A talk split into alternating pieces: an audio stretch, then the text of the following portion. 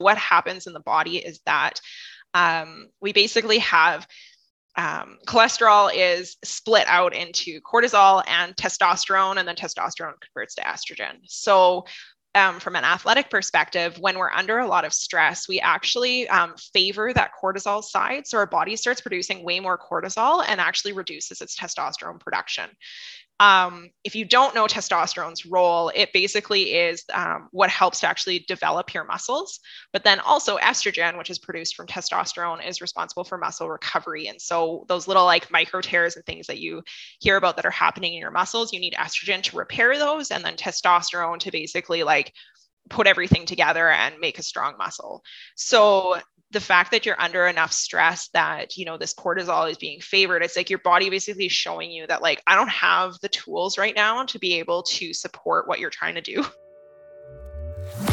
Welcome to the feisty women's performance podcast. I'm your host sara gross ironman champion phd in women's history and founder and ceo of feisty media I started this show because I wanted to cut through the BS of diet culture and fitness culture and actually learn from high achieving women at the top of their game who have figured out how to feel and perform their best at every stage of life. So, I chat with experts, elite athletes, and leaders who have learned to succeed despite the massive gender data gap in exercise and medical science and product development. Every episode is filled with information, advice, and anecdotes that will help you fulfill your potential as an athlete, mom, leader, or business owner. And listen up. If you don't subscribe to our Women's Performance newsletter, you are definitely missing out. It's totally free. So head over to womensperformance.com and subscribe now. That's womensperformance.com. This podcast is a production of Feisty Media.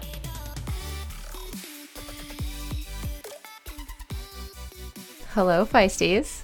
Today on the podcast, we are going to continue to learn how to live and perform our best. And we are going to do that through a conversation with health and wellness coach Jennifer Schmidt. I was on my way to CrossFit this morning, and on the radio, they were doing a segment where people were calling in and just answering the question, What gives you joy?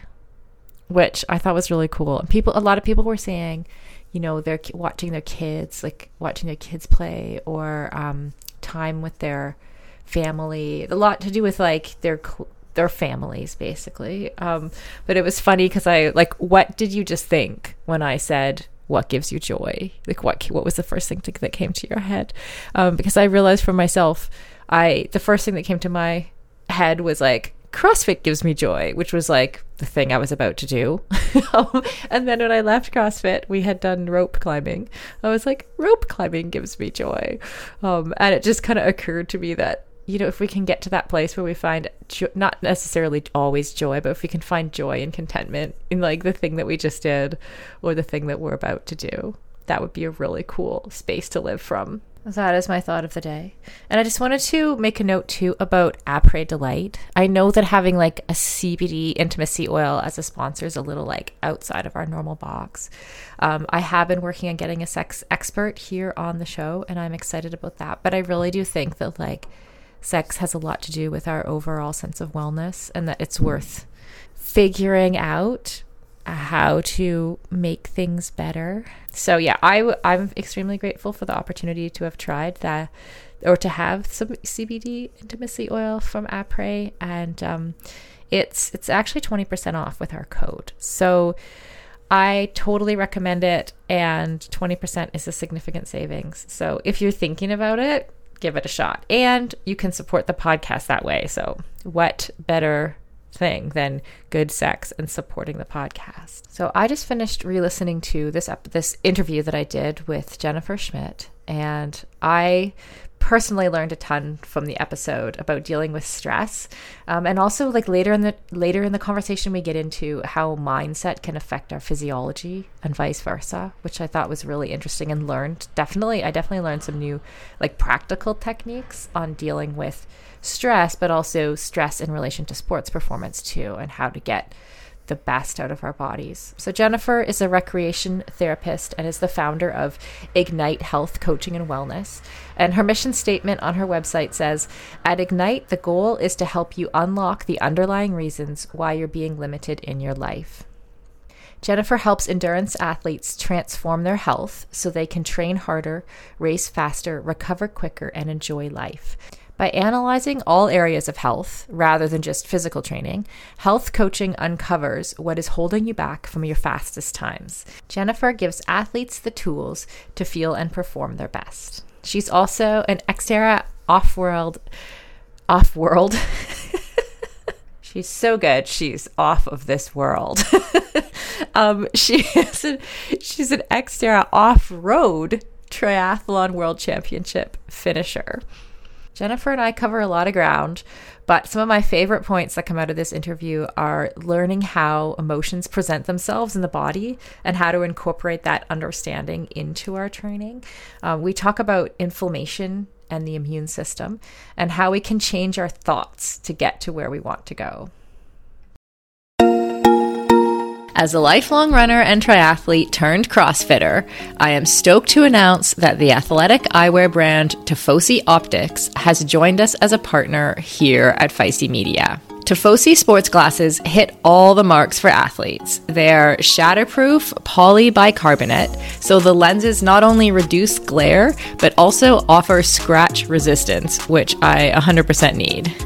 They stay in place when you are moving. The hydrophilic rubber nose pads actually get more grippy the more you sweat, so they are secure and don't slide down your face even when you're running in hot conditions.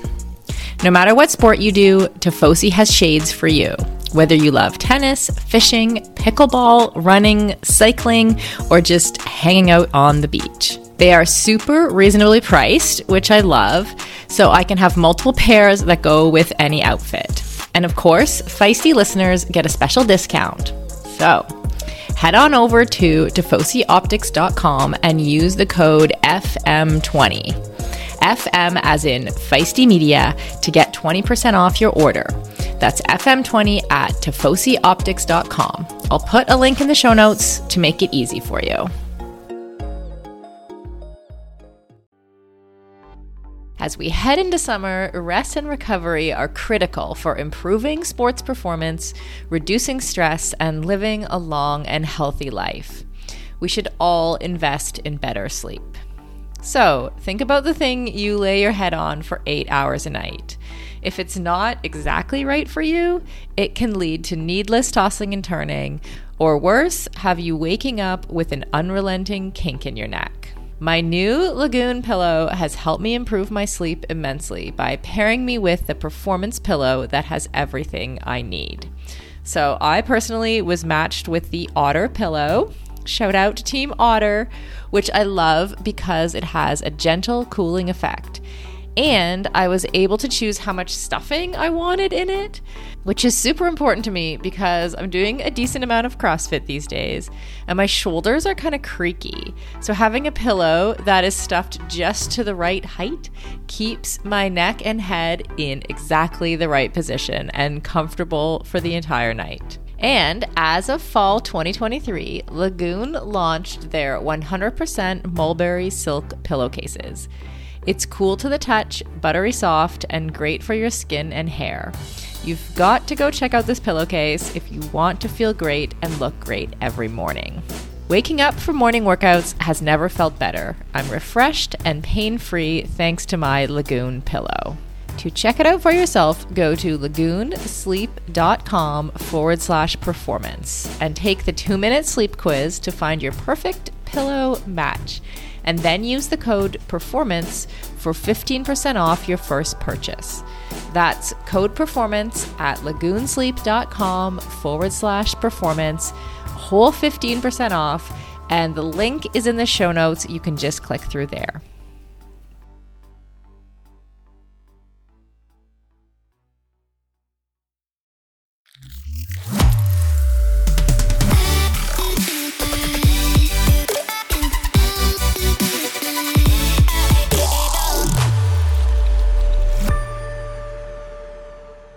Hey Jennifer, how you doing today? Hey, not bad yourself. pretty good. Um, so when we talked earlier, uh, earlier we were just saying before the show that earlier it feels like months and months ago but i think it was probably like slightly over a month ago um you you know I, I was really interested in learning more about how you do your coaching because i feel like it completely aligns with what we're about with this podcast in terms of taking a holistic approach to performance across like our four pillars so i thought oh let's have you on the podcast and talk about like how you actually coach um, do your health coaching. And so like you say you do you take a holistic approach to health coaching. What does that mean for you? Yeah yeah. Well thanks. I'm really happy to be here. And um, yeah i think that's one of the reasons i wanted to chat with on the podcast was because of that holistic approach. And i know that you guys have kind of your pillars set up and are really looking at that for women in sport um, so for me, I guess holistic health coaching is kind of it's kind of complex. And I think when a lot of people hear holistic, they think like super alternative medicine, right. woo woo kind of stuff, right? And I mean, yeah, okay, there's some of that in there too, but basically, like the way I think of it, and I think the easiest way to talk about it is to kind of use an analogy. Um, so, I mean, I'm sure there's probably lots of triathletes or cyclists or whatever listening, but uh, regardless, everybody's aware of wheels.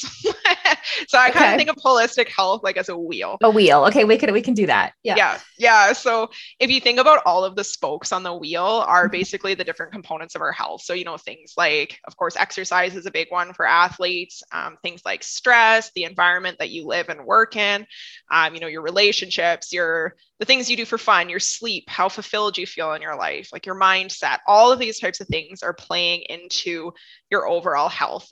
So mm-hmm. I think what ath- happens with athletes is that um, we get stuck in certain areas, right? So we get really focused on like the physical training, of course, training our mm-hmm. bodies.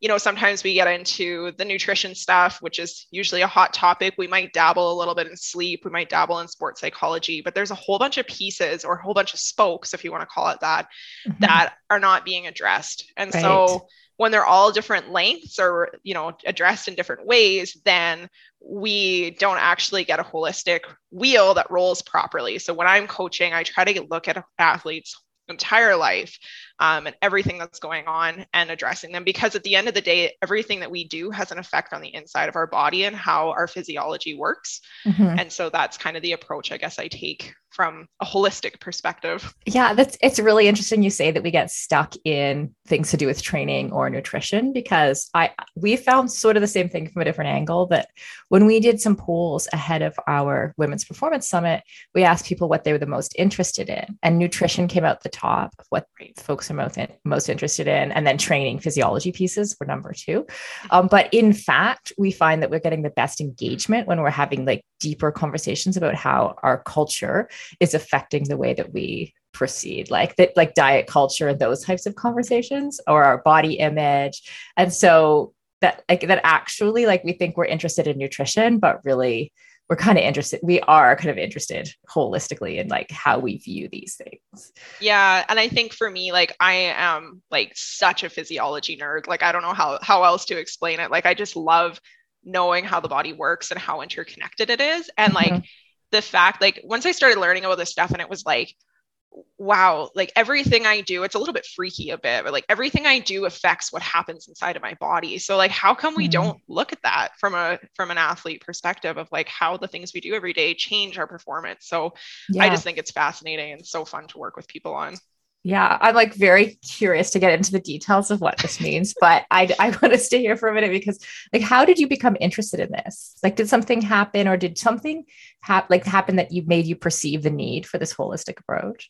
Yeah, it's actually kind of a funny story. Um, so I was I was quite young actually. I was about I think I was about 14 when this was happening. So I was in junior high. Um, pretty heavy at that point into basketball. I mean, I've always been some sort of an athlete, but at that point, the obsession was basketball. and uh, I was just like, I woke up every day for like ever. I just felt like crap. Like my stomach was nauseous, my head was dizzy, my brain was foggy. Like I was always a really good student. I found I was having troubles paying attention at school. Like I developed asthma, which I'd never had. Like all these really weird things were going on. And I went in to see my physician and it just it this went on for months of this like, hmm, sounds like maybe this, try this pill. Uh, maybe let's go see the specialist. Mm, nothing comes up, everything looks normal. And then it kind of ended up after about it was about like nine or 10 months of all these tests and pills and and stuff that um basically the doctor told my mom they didn't actually tell me um, that it was all in my head and that i had a major psychological disorder and that i was like making stuff up for attention oh, and man. which was like i it makes me sick to hear now because now i've actually seen this happen to other people when i worked in psychiatry but like um, my mom at that point, like I guess apparently earlier on in this process, which I didn't know about, one of her colleagues had put across um, a phone number on her desk or whatever to call a naturopathic doctor. And I guess as an aside, very different from a naturopath. Like naturopathic doctor is actually a physician. Um, they just use all like different approaches. Mm-hmm. Um, but so I went and saw a naturopathic doctor, and I'll like I don't think I'll ever forget this day in my life. So I went in, and of course, it was a little bit easier for him to do diagnostics because I had a bunch of tests done already um but he listened to my stomach and and he got all like giddy and i was like this is weird. And he's like i only have read about this in textbooks. Like i don't even i've never I've never seen this in real life. And it turned out that what was happening was i had so much yeast in my stomach and the byproduct of yeast is alcohol. And so i actually had so much alcohol running through my system that i actually was drunk like enough that I would have blown over if I would have had my driver's license. Oh my God. So I was like drunk and hungover for like a year. And apparently it was all in my head. And so that kind of like started that whole thing for me of like, there's got to be something else going on. It's not just about the symptoms. We got to ask the question, like, why are the symptoms happening? Yeah. Um, so that's kind of that's where that journey started. And it's time and time again kind of happened for me and maybe it's just me but um, you know where western medicine hasn't always had the answers for me but when i actually d- dig deeper and and dive into what's happening inside my body that i actually find answers and find wellness. So yeah. Oh, so interesting. I think we've all had experiences and this has come up on the podcast before of like healthcare professionals not believing us. Mm-hmm. you know i certainly have um, during my pregnancy, or I've on a few occasions been taken as someone who's like exercise addicted and eating disordered, which is like those were normal things for people to if you're like that, that's fine. But I where I was a pro athlete, you know, and and like just because the doctor didn't understand what that was, right? You know? And then was like treating me with in a different way. I'm like, hey, no, this is my job. like yeah, yeah you know and trying to get me to stop exercising it's just weird you know mm-hmm. um so yeah i think we've we've all kind of had in big and small ways although that sounds huge like drunk for a year and a half sounds pretty awful.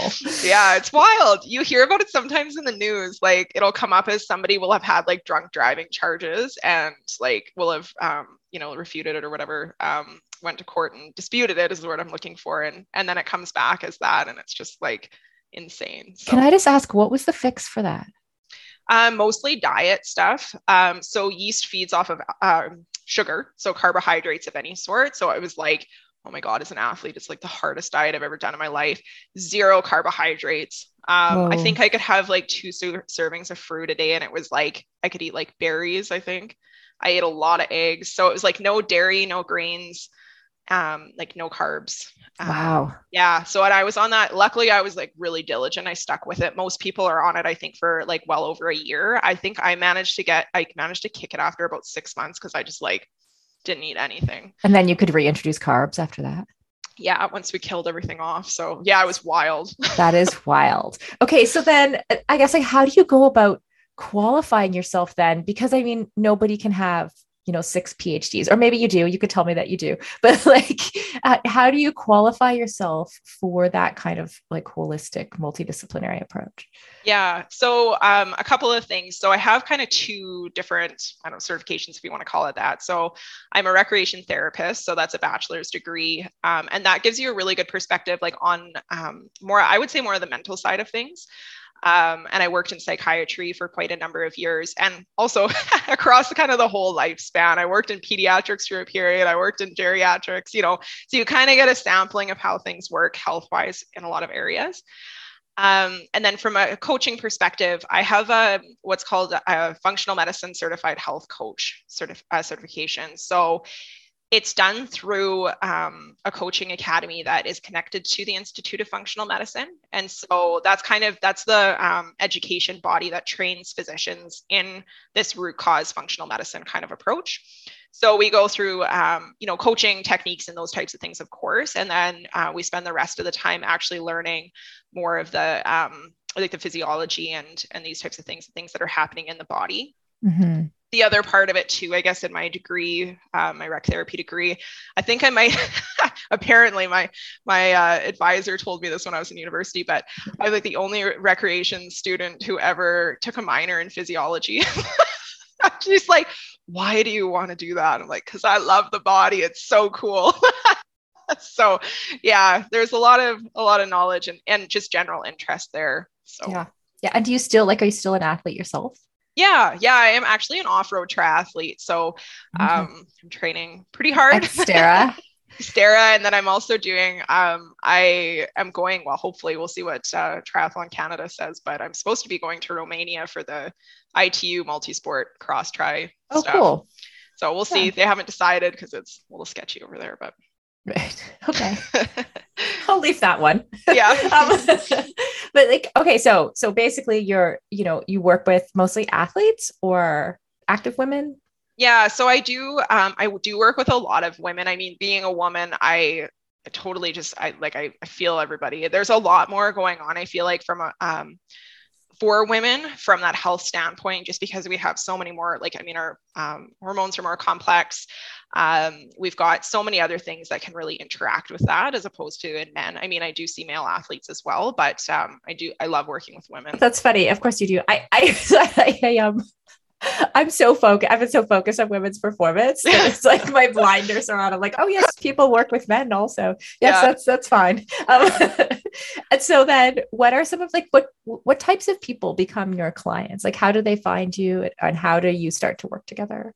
Yeah. So client wise, um, basically anybody that is interested in like a getting like their body working its optimal best, mm-hmm. um, and has like some desire to get better. So I like I don't care. I have I have a, cl- a, client right now that calls himself a Homer Simpson runner. I'm not sure if I exactly know what that means, but like he doesn't see himself as being like an athlete by any means, but he is annoyed because the women run faster than him and he wants to get better. So it's like if there's just that like little tiny bit of drive, then I'm cool with it. I don't care if you're like the slowest runner and you're wanting to increase by just a hair, or if you're a professional athlete and you want to make huge gains, it doesn't matter. Just, um, yeah, loving sport and wanting to make changes in the body. Right. And are you writing like a training program for them, or do they have their own training program and you're dealing with that like all the auxiliary pieces? Yeah, so it's everything but the physical part. So like you can still have your coach or your training program or whatever that looks like, and then I basically touch everything except the physical side of the puzzle for for that. Okay, so then how do you tie in the mental health pieces? Mm, yeah, so mental health is a big one because I actually do uh, like my other branch, I guess, of my um, of my business is mental health. So, but I do tie it in a lot with athletes because a lot of symptoms that come up for people um, end up actually being like emotions, kind of just like presenting themselves in the body, right? Or like re- suppressed emotions, not always, but like oftentimes things that we just haven't dealt with. Um, and so, like as a like a health coach can't actually deal with that but as a recreation therapist i can so um, you know sometimes i'm using um, like your actual sport to help to kind of deal with these things and process and um, you know using different training sessions or even working with somebody's coach to just incorporate a certain type of training session for like emotional exploration or we use something totally non-related to sport right? Anything that kind of a person is interested in or enjoys we can kind of use that as therapy for them um, yeah to come through and and get some of that stuff sorted out as well Right. Okay. So one of the things, okay, one of the things I thought would be good for us to do is for us to do maybe like a mini session. Yeah. So that myself and even our audience could could figure out or could because I'm still curious, like what does this actually look like in practice? Right. So like if I came into your um if I came into your clinic and I was looking for help from you, like what would I what would I expect or what where would we start? Yeah, totally. Um, I guess just as like a bit of a preamble to it. So all of my work I actually do virtually. Um, so if somebody, I mean, if somebody does happen to live in the same town as me, yeah, sure, I'll meet up with you. But into your virtual, fine, but, I hear I'm in your virtual clinic. How about that? yeah, that? you're in my virtual clinic. So yeah, that's uh, one thing to know. It doesn't matter where you are. Um, right. Yeah, I can I can meet with you. Um, right. So maybe what we'll do, Sara, is we'll just um, I'll do kind of a little bit more of like an intake questiony type thing with you. Okay. Um, usually these take like two hours. So we'll right, I'm sure. Like, can we fit like weeks and weeks of yeah. stuff into like you know 20 minutes? Yeah. Um, but, but like it just anything that could help me and our audience understand like what like what you get from that intake form mm-hmm. and asking questions into like the practices themselves. Mm-hmm. Yeah, for sure. Yeah. And then I can give you kind of just like a brief, like what's going through my head of maybe what would work. Um, sure. Yeah, let's do a little mini one. So welcome. Thank you. Thanks for coming in today. Um, it takes, you know, a lot of courage to really uh, come here and to be vulnerable and talk about your health from all different perspectives. So I appreciate that you're here and sharing those things with me. Um, so do you want to give me a little bit of um, background as to what made you want to come in and see me? Okay, so I'll do it. I'll do like a real problem. so, real coaching. Right I don't, yeah, I don't want to like make it up, but okay. So one of the things I've been dealing with recently in relation to my physical activity is that I found this. I find it in stressful periods of my life, which I've only had two. One of which is right now. Um, my the previous one was during my divorce, mm-hmm. right, where I felt like the stress load actually made um, things like hard training, like interval training or um, hard heavy lifting, like where I'm anaerobic or that kind of like I do CrossFit. That's mm. something that so like actually going and doing going drilling it for 15 minutes at CrossFit, which I love, actually feels too intense for my body. Mm. Right. So for a little while, I've just been doing like easy jogs, more walking, you know, I probably should do more yoga or something like that, relaxing stuff. Um, but I would be interested in finding like more ways to balance that because I do like I miss it. I love it's it's been a few weeks of a stressful business situation for me. So I'd love to find like some ways to actually like reduce my stress, whatever needs to happen so that I can do the occasional hard hit again, you know? Yeah. Yeah. So it sounds like, you know, when you're these stressful times you've had in your life, your body just kind of um, you know reacts in such a way that doesn't allow you to perform and maybe like exert the energy that you really feel like you want to to kind of deal with the situation is that kind of accurate yeah it has to be an extreme form of stress Okay. you know like where i'll have like little heart palpitation i'll have mm. to control the amount of coffee i'm having mm-hmm. um, alcohol things anything that's like I don't even know what that the category is, but I know what I need to do. like um, anything that like causes or like remove myself from other stressful situations. Um, I work mental stuff a lot. Like, but that's those are like super stressful points of my in my life. Like, so normally, like I I and a little bit of stress is good, right? Like I'm an entrepreneur. Yeah. Like I love, like I like take risk all the time. Right? So this is like kind of a next level thing that I'm like, I don't quite have the skills, you know, to deal with. Mm-hmm. So yeah.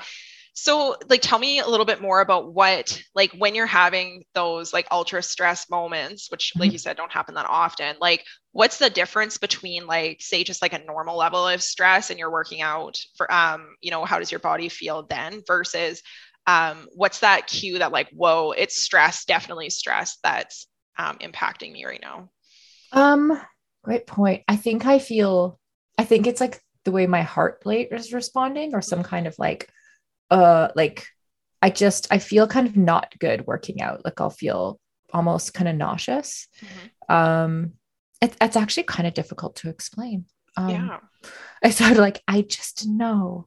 Um, that's okay too though. Like intuition's huge. Mm-hmm. um and being you know i have to say that fact that you're in a place where you're in tune enough with your body to recognize that there is something there even if it's not something that's easily explainable. Like you just you just know that there's something wrong right? i think what it is what it is is that i first of all i've had this experience before going through my divorce so i have that reference point but also because i was an elite athlete for 14 years i have a lot of experiences of pushing through pain right. right that have turned out very very well for me. So i recognize like the pain to push through when you're trying to get to another fitness level.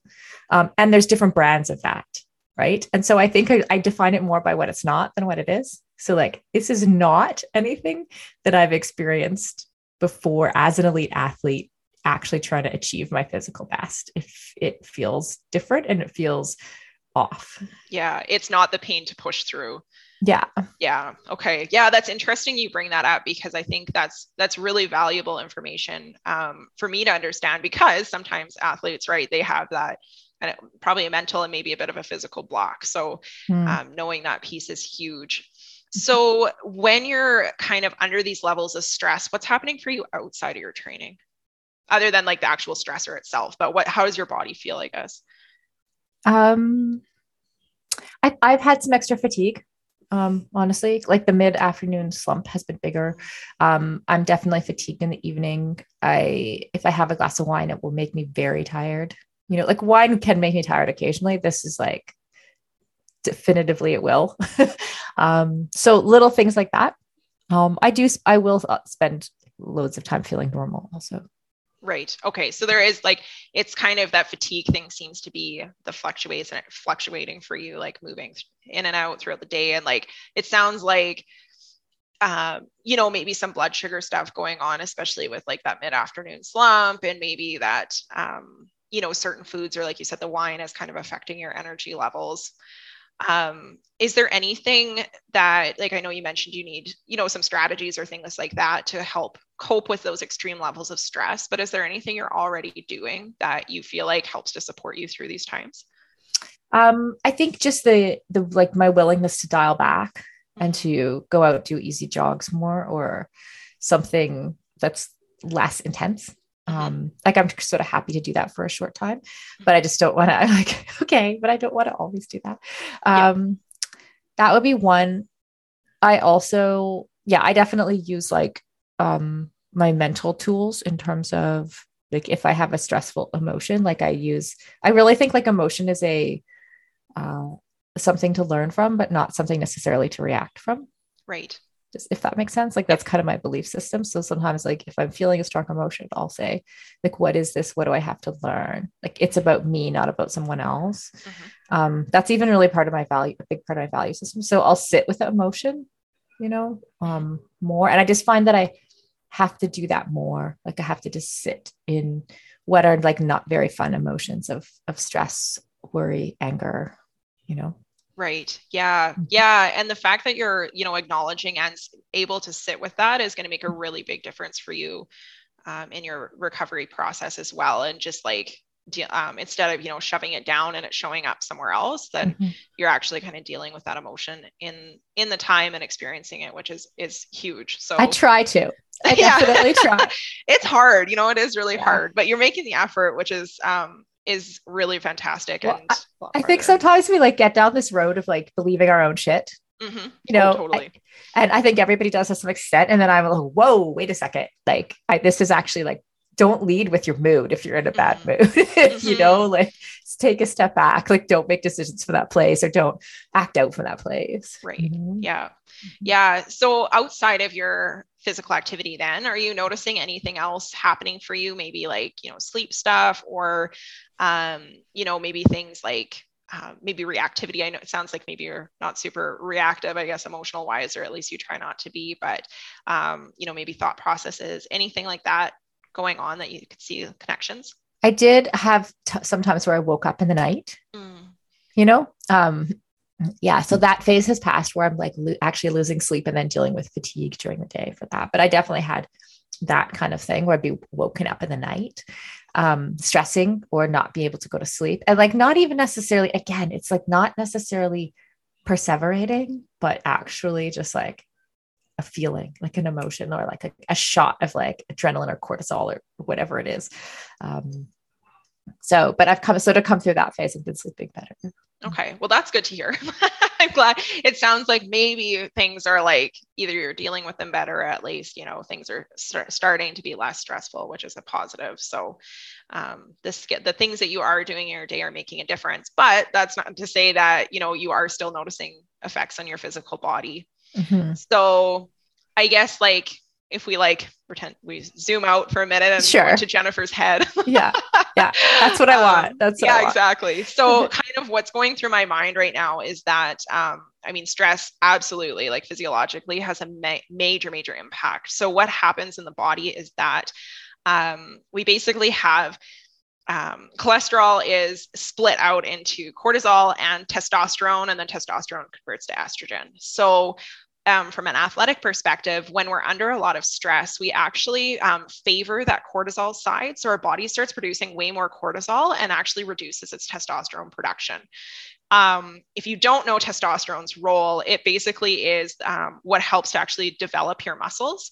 But then also, estrogen, which is produced from testosterone, is responsible for muscle recovery. And so, those little like micro tears and things that you hear about that are happening in your muscles, you need estrogen to repair those, and then testosterone to basically like put everything together and make a strong muscle.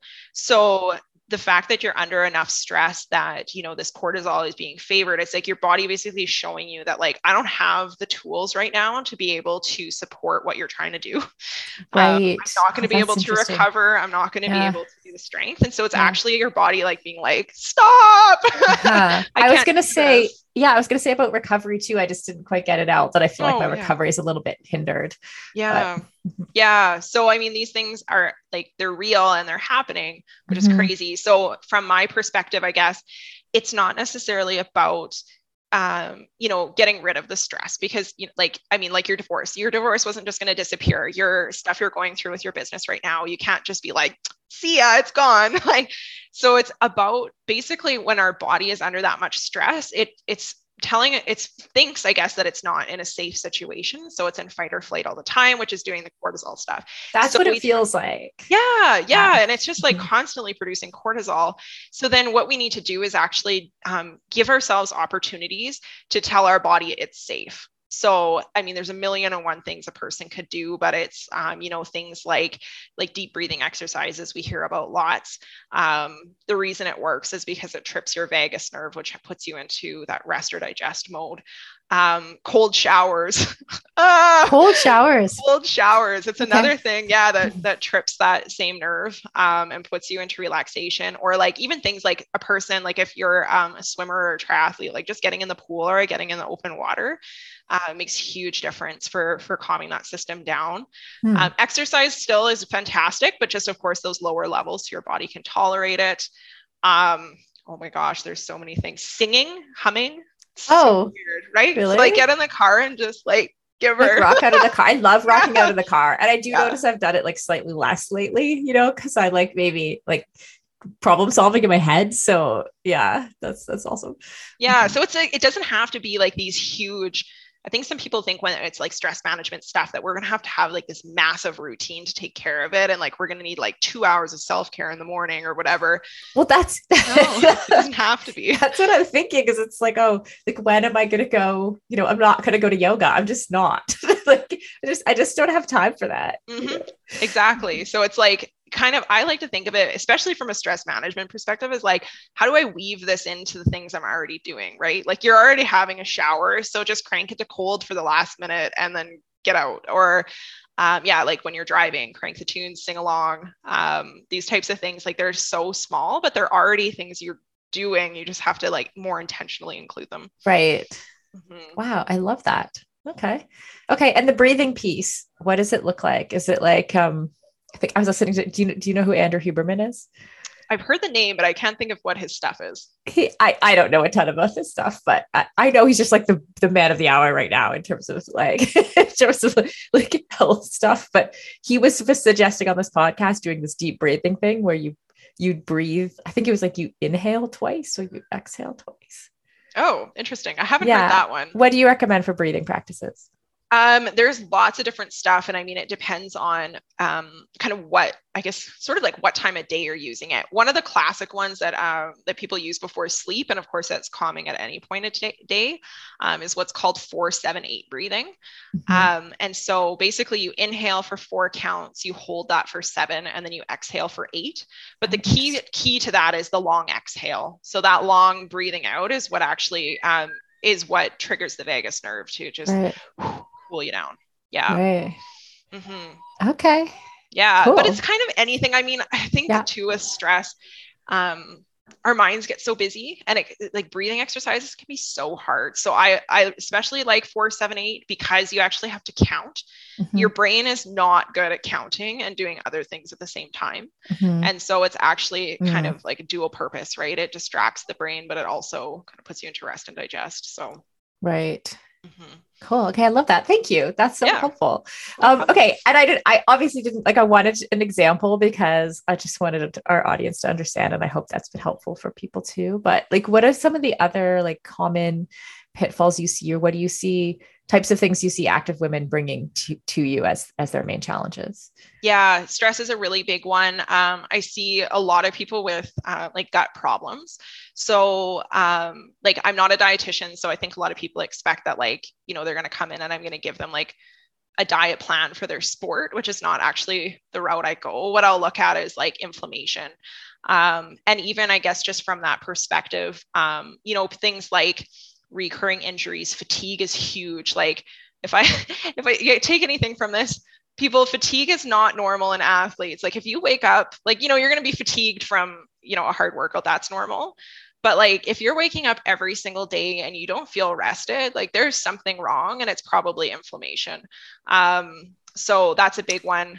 And then when you say inflammation like what does that mean specifically and what are the solutions to that? Yeah. So inflammation, I guess, is just kind of, um, I mean, there's obviously good times for inflammation if we're injured or if we're sick or whatever. Our body, our um, immune system is basically reacting to something that's foreign in the body or something that shouldn't be there, um, or it's helping us to heal in some way.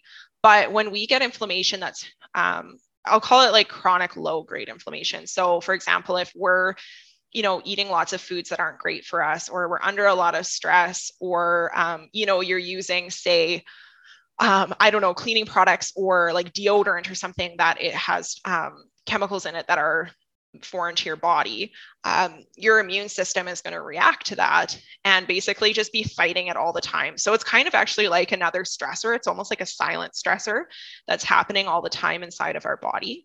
And so it actually takes like it's almost like um, there's only so many resources that our body has to be able to use. And I mean, it's a little bit simplistic to think of it that way, but like, say we have 10 resources and eight of them are being used to like get rid of the like um, offenders in the system or whatever. Right. We only have two to do the rest of the stuff. So, like, the solutions to that, like low inflammatory diet is huge. So, um, considering the things that we're eating, um, you know, lower like lots of whole foods, um, trying to minimize packaged foods, those types of things. Stress management is a big one. Um, I work lots with people on, especially women, on um, cleaning up their personal care products and their their cleaning products and that type of stuff because there's so many um, inflammatory things, but also endocrine disruptors that are changing your hormonal cycle and affecting your periods. And um, we all, I mean, I'm pretty sure most people that are listening to this podcast know how important like our, our periods are in determining our health and telling us so much. So um, these types of things can have massive impacts on on your performance and on how your body works. So lots of different pieces, um, and it's not all just like a lot of people just think of it as only things that are going into your body, but like stress is huge, or like relationships, job stress, um, lack of sleep is one of the top inflammatory things too. So, mindset or negative thought can actually put us into an inflammatory process, which is wild. Yeah, mm-hmm. it's crazy. It's like I sometimes it scares people, I think, because it's like everything causes inflammation, but there's also lots we can do to deal with it too. So, yeah yeah i'm really like i'm just so curious about this you know like as an entrepreneur too like i've i'm lucky i have a couple really great mentors in my world who like have been wildly successful in business and, and entrepreneurship but some of the things they tell me i see it in myself too like those like the chronic stress of like the years and years of putting in 14 16 hour days of work maybe not 16 i have a kid i don't do 16 but like you know 10 to 14 would be my normal you know yeah. like day in day out then add on which i don't actually find that that stressful. Like when things are going well i'm like i love my work. It's not a stress.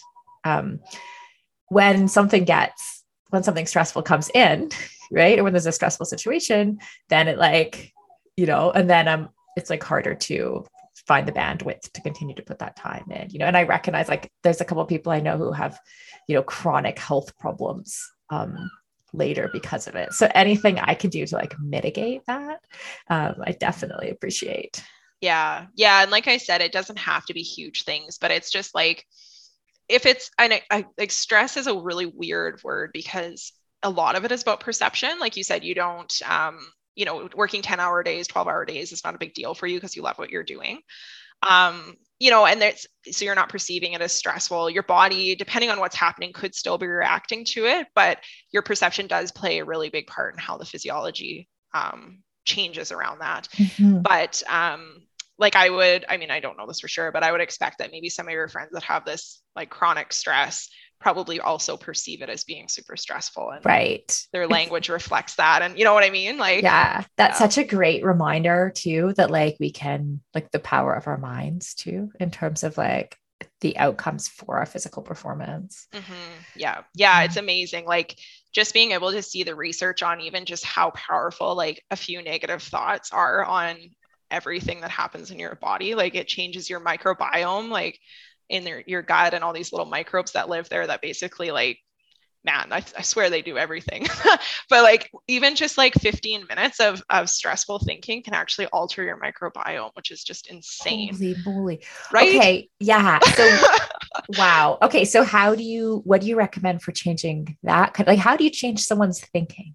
Yeah it's it's a definitely a challenge and like um this is where like that recreation therapy really really comes in for me. So um there's a lot of like mm, like cognitive restructuring i guess you could call it. I mean i'm not a psychologist so i don't do like you know um, like cognitive behavioral therapy. I might use those types of techniques but it might be just exploring like um, you know say through like a writing process or through just like spitballing stuff at me just to be like okay so i'm seeing like these types of words coming up um, and like being more conscious of it um, you know, whether that's through the writing, whether that's through speaking. Um, it could be things like, um, like mindfulness is huge. And I know usually if I talk about mindfulness, my athletes are, oh God, mm-hmm. why? Mm-hmm. um, it's so, it's super, super important just to be aware of it, right? Because if we don't know what's happening, then we don't know, we, we can't do anything. Hundred percent. Yeah. yeah. And so do you recommend that? Like, I know I worked with a sports psych during my career. Like, do you recommend your,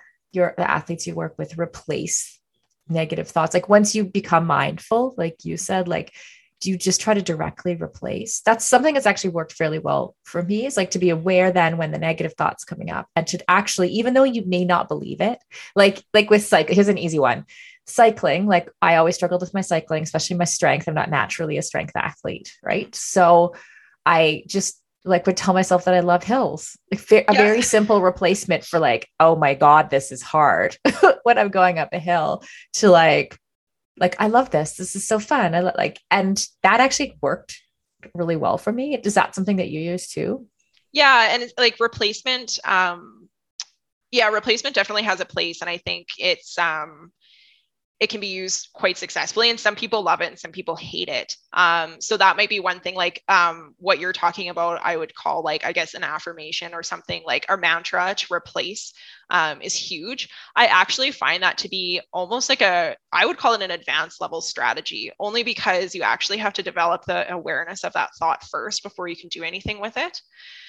The other thing I work with people on, and if, if you're ever curious if, um, in actually like training this, which I would suggest people do, is um, what I call attentional, or I guess I don't call it that, though the psychology world calls it attentional shifting. Um, so it's kind of like this concept that like it's like your brain is almost like a TV and you can like change the channel. And so there's actually like different channels that you can tune into. So instead of um, you know associating with the thought, we get engaged in say like the environment around us, and then we can train our brain to like um, if we'll use cycling as an example, like you could start to say, like, count the lines on the road. Or, um, you know, you can start to like counting, like I said earlier, counting is so big for like distracting the mind. You can start to count your pedal strokes. Um, you could do a body scan to get like more in tune with other places in your body that maybe are doing really really well and your while your legs are burning or these types of things right? So you can start to just like actively practice shifting channels um, and then you can pull that into a training or a race or whatever. Yeah one thing that's reminding me like one tension thing i would use during ironman right? Because it's a very long race and your brain tries your brain is trying to convince you the entire time. Well somewhere from about two-thirds to three quarters of the way on the bike for the rest of the race. Your brain's trying to convince you that you're in an extreme amount of discomfort and you should stop. Yeah. right? Which is yeah. like a survival mechanism, right? Totally. It makes sense, right? So like one of the things I used to do is just like kind of do that like a little body scan and be like i'm actually not that uncomfortable like i know what real pain feels like and i'm at like a 2 out of 10 like, like my just, legs hurt, but nothing else does. Yeah, like I'm just ticking over with like mild discomfort that entire time. But it's amazing. Your brain's going to convince you you're at an eight out of 10 of discomfort and you need to stop. Um, but when you like do that scan, you're like, oh, that's not true. you know, it's just like a refocus. Yeah. Yeah. It's such a good way to like combat that. Like, oh man, like our our primitive brain, if you want to call it that, like takes over, right? And we need to we need to find out ways to deal with it because it it doesn't get to be in charge, but unfortunately it's the one that is dominant because it's the you know the part of the brain that basically like keeps us alive. So yeah, and, and one of the we're we're totally off script now, but one of the things one of the things I think a lot about is like how we like what our it's not just about thoughts, but it's actually about our belief systems, right? Like what I believe about myself about the, my athletic performance about the future of my business etc is extremely important right yeah. so if i'm trying to motivate someone like now i've got a team of 10 people you know a for my business. And i'm looking at them and i'm trying to go okay like how are they motivated? Not just for myself because i do it for myself but what is it that they believe right? And how can we like encourage the beliefs that are helping them get forward both in life and as as an employee? And also like how can we sort of discourage those belief systems or help them shift that? That like you know, no, actually, you're you don't, you know, I don't know what a woman might think. Like someone might think like you don't actually look bad in those jeans. You look amazing. That's a really simple, like really simple example. But like, are there ways that you help people to shift their belief systems? Yeah, and I think um, it's funny that you bring this up because I actually am teaching a session on this tonight about like athletic identity and like um, how I guess those pro- those thoughts about ourselves as an athlete uh, really change things. And I think that conversation really just starts with the simple question of how do you see yourself as an athlete? And some people will automatically like be like, yeah, I think of myself as an athlete, and I might not be the best, da, da, da, da, but they identify as an athlete. Whereas there's some people when I ask them that question, they're like, I'm not an athlete. I'm like, yeah. Well, you you are even my Homer Simpson guy. You're running like you know 120 kilometers a month like I think he might be an athlete. you know, so I mean, whatever that line is, but a lot of people just don't perceive themselves that way. And so they don't carry themselves in these types of things. So starting the conversation with something as simple as that and just helping them to understand where their beliefs are around those types of things. And then being able to kind of directly address whatever um, I guess negative, that's kind of a simple way to think about it, but like negative thought process that they may or may not have around that. And I mean, of course, there's the other extreme as well, right? Like you get like overconfident athletes. Um, and that can be damaging to, you know, performance and things as well. So it's kind of yeah. just like bringing them, bringing them back to reality, but not in like a harsh way. It's like we can have strengths and that's awesome, but we don't need to like overinflate, I guess. Totally. And what do you think that is? Like I've often called like that kind of over overconfidence underconfidence you know like it sometimes with some people who where they s- seem to overinflate their abilities or their whatever it's it's coming from a place actually of not not actually believing in themselves yeah. like is, do you find that to be true too am i off there is there anything yeah do you suggest for for people like that if we're dealing with people like that yeah i think i think you're right a lot of people um probably have either been trained or even read somewhere that they're supposed to, um, you know, have this uh, fake it till you make it kind of concept, I guess, that like I should just believe that I'm going to be the best because that's the only way to get me there. And I mean, to some extent, that's true. It kind of, it's kind of like your I love hills thing. Mm-hmm. like, you know, I mean, that's a less, uh, like a different example, I guess. But I mean, in the grand scheme of things, if we convince ourselves and tell ourselves something enough, we're going to believe it. Um, and so, whether believing it actually translates into action. Like if I think, I don't know, it's just easy. Like I'm the best Xterra athlete there is. I'm going to have a mindset slip here and say I'm not because I know I'm not. That's fine. If I was, if I wanted to believe that though and convince myself of that, would that actually translate to my performance? Maybe it would improve, but I, I really don't think I would ever be that.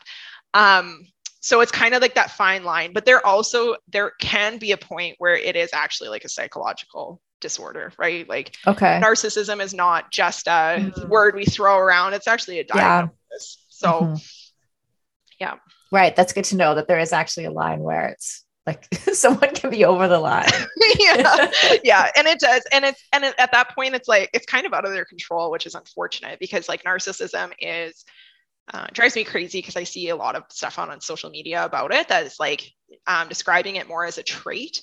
Um, but there is people actually out there, and I worked with a lot of them in the hospital that actually have like narcissistic personality disorder, and it's actually like an uncontrollable part of them that yes it can be you know healed and dealt with but it's not like they're consciously making these choices about their actions. It's actually like just like i don't know i have a bubbly personality. It's the same thing. They have a narcissistic personality. So yeah there is there is definitely that level of um, illness i guess. Yeah it is a fine line because one thing i've really noticed from working with not working with training with um, elite athletes is that like I've seen over those 14 years, like I saw, you know, people who were very young come into a, an elite development program who from, and I've seen this multiple times, who from the beginning, for some reason believed that they were going to be a world champion. Mm-hmm. You know, mm-hmm. like at, at a place where they did not have that enough evidence or not for if it was me, I would not have had enough evidence. Right. And yet I feel like that belief, like wherever that's coming from, is definitely part of that person's success. Yeah. You know, like yeah. I remember a world champion saying to me, like, very, very early in her career, like, I just stand on the start line and I look around and I look at all the other women and I think, I'm better than you. Yeah. you know? and I'm like, she was young, right? Like that was her way. of at least like 22, you know, and, and I was like, whoa like i like i wish I, I almost wish i could get to like i stand on the start line and go holy fuck that girl's a good runner and this person over here can swim really fast and I, you know like so so i like there's something to that right? Where it's like as long as it stays in the healthy zone maximizing that i think can actually help us realize our potential. Totally. I can definitely see that because like you know the fear like the fear that would come up for you of like holy crap look at all these people and they're better than me it probably doesn't help right whereas like right. um you know whether or not she actually believes she's better than all of those women who the heck knows but like having that as kind of like a psychological strategy for in the moment of like i am powerful i am strong and i'm going to kick ass today like that's awesome. Use it. Totally. And to be fair i have felt that before but i it took a lot more evidence. You know yeah. like it's maybe it's my academic side or something. I think and i think a lot of people are like that. Like they see it's like you see the next thing. You see okay now i have a little evidence that i could get to that step so i go there. But some people just seem to have these really massive steps. Like i'm slightly good at this and now i could be world champion you know?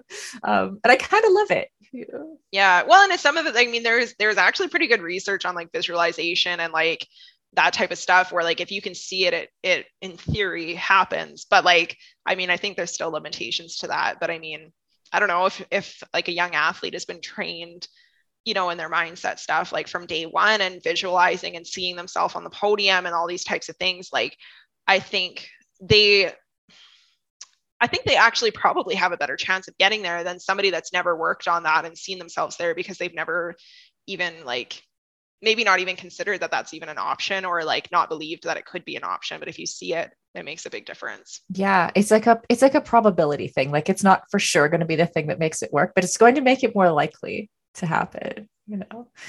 Cool. Okay i love that. Maybe that's a great place to stop. Um, did you have any more advice you wanted to leave our audience with before we go? Um yeah, I think the last thing I'd say, I guess, just the audience is like, don't forget the basics. I think like as athletes, we get super wrapped up in like all the technology and like uh, the first thing that pops into my head is those like recovery leg sleeve things that like compress and all the stuff and like help your blood flow.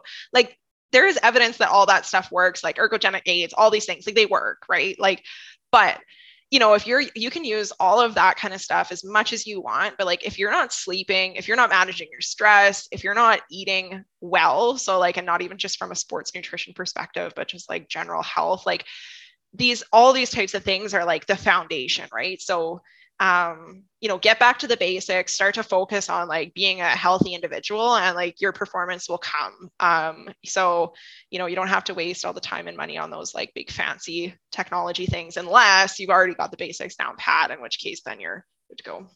I think triathletes need to hear that once. yeah. yeah, it's hard. There's so much stuff out there, and it's really interesting. And I love my compression boots. yeah, I like. I they work right. Like there's actually, there's science, and they help. I think I was addicted to them for a while, you know, because my body became like it adapted to recovering that way. Like it yeah. didn't have to do the work because the compression boots would. I love that. Yeah. Well, and it's true, right? It's not that it doesn't work. So it's hmm. it's cool, but sleep awesome. and those things help. Sleep also works. Well. Yeah. yeah. Amazing. Okay. Well, thank you, Jennifer, so much for being here. Um, where can we find you? Yeah, so my main um, Instagram is where I'm most active. Um, so you can find me at Ignite Health Coaching is my account. Um, and if you want to chat about anything or learn more about my programs or coaching or anything, um, you can jump on my website, which is ignitemyhealth.ca. Um, and so everything is there for you. And um, yeah, email, you can email me just right through my site. It'll get to me and you can always connect there or on Instagram. Amazing. Thank you so much. Thank you.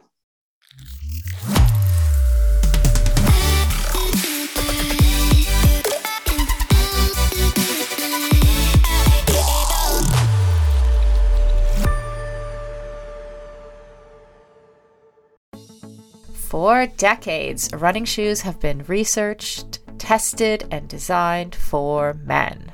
Brands have relied on the shrink it and pink it approach to sell male shoes to female customers. That's why we are so excited to be working with Hedes. Hedes designs athletic footwear for women that elevates performance, safety, and style. Hedes unlocks the science behind women's biomechanics through dedicated research, creates better shoes for women that support their longevity and performance, and establishes new design standards to promote transparency in a male biased industry. Hedes have a lower ankle collar to reduce rubbing, a breathable mesh toe box to allow for ventilation and to allow for female toe shape, a special kind of plate in the midsole to keep tired legs going, a narrow heel cup to reduce heel slippage and take the pressure off our Achilles, and a rounded instep to create a snug fit. Hedes has three shoe models designed for different sessions the Alma Cruise for long runs, the Alma Tempo for training days, and the Alma Speed for pushing the pace. I've personally been running in the Alma Cruise and I love them. It's the shoe I always wanted and never knew I needed. The fit is perfect in every way. You can get your own pair of Hedes at hedes.com and use the code FEISTY20 for 20% off. That's FEISTY20 at hedes.com and it will all be in the show notes. Endurance sports should be accessible to everyone, right? That's why we are so excited to be partnering with Mottiv. Mottiv is one of the fastest growing training apps in the world today, with thousands of amateur athletes signing up every month and a nearly perfect 4.9 star rating in the App Store.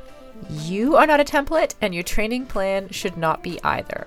Prepare for running races, triathlons, cycling events, duathlons, or swim runs, however your season schedule shapes up, and get training written by some of the best coaches in the world in each discipline who know what it takes to help amateur athletes reach their goal on race day. The app takes the training written by those experts and then creates the most optimal training plan for your schedule, abilities, and goals. Plus, the training is fully customized to your race schedule, how much you can train each week, your current abilities, and the goals you want to achieve in your race. You can use the app for free as long as you want, or get all the upgraded features from the app for just $19.99 a month. But as a feisty listener, you can sign up at mymottiv.com and use the code FEISTY for two months of full premium access. That's right, you get two months of premium for free. So you quite literally have nothing to lose.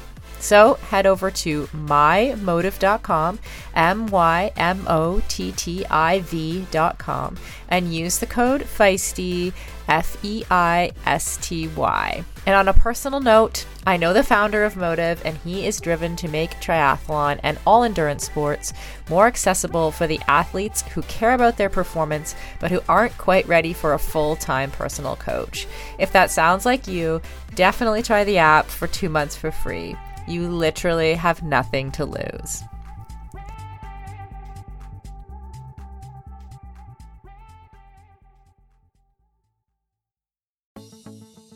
Building muscle can be tough, and gains can be so slow, even for those of us who do a lot of strength training. As an ex endurance athlete who is now in perimenopause, I know this all too well. It can be frustrating to put in the time in the gym and not see the results I'm looking for. That's why it's super important to take the right supplements at the right time. One of those supplements is essential amino acids, which are needed to trigger muscle protein synthesis. Muscle protein synthesis happens when you eat high quality protein, like eggs or whey. And by supplementing with additional essential amino acids, you can make sure you are getting the full benefit of your training sessions. Targeted essential amino acid formulas can be up to four times more effective than just eating protein. I've been taking amino acids for almost a year, and in combination with eating quality protein and a couple other supplements, I have managed to turn the tides on age related muscle loss, which starts at 30 for women, by the way, and I have continued to make strength gains as I head towards 50. AminoCo has been a long-time sponsor of Feisty Media and has supported all of our brands and podcasts over the years. I recommend starting with AminoCo Perform, and you can grab some at aminoco.com forward slash performance. If you enter the code performance, you will save 30% and receive a free gift if it is your first purchase. Give it a try and let me know how it goes. That's aminoco.com forward slash performance and use the code performance to save 30%.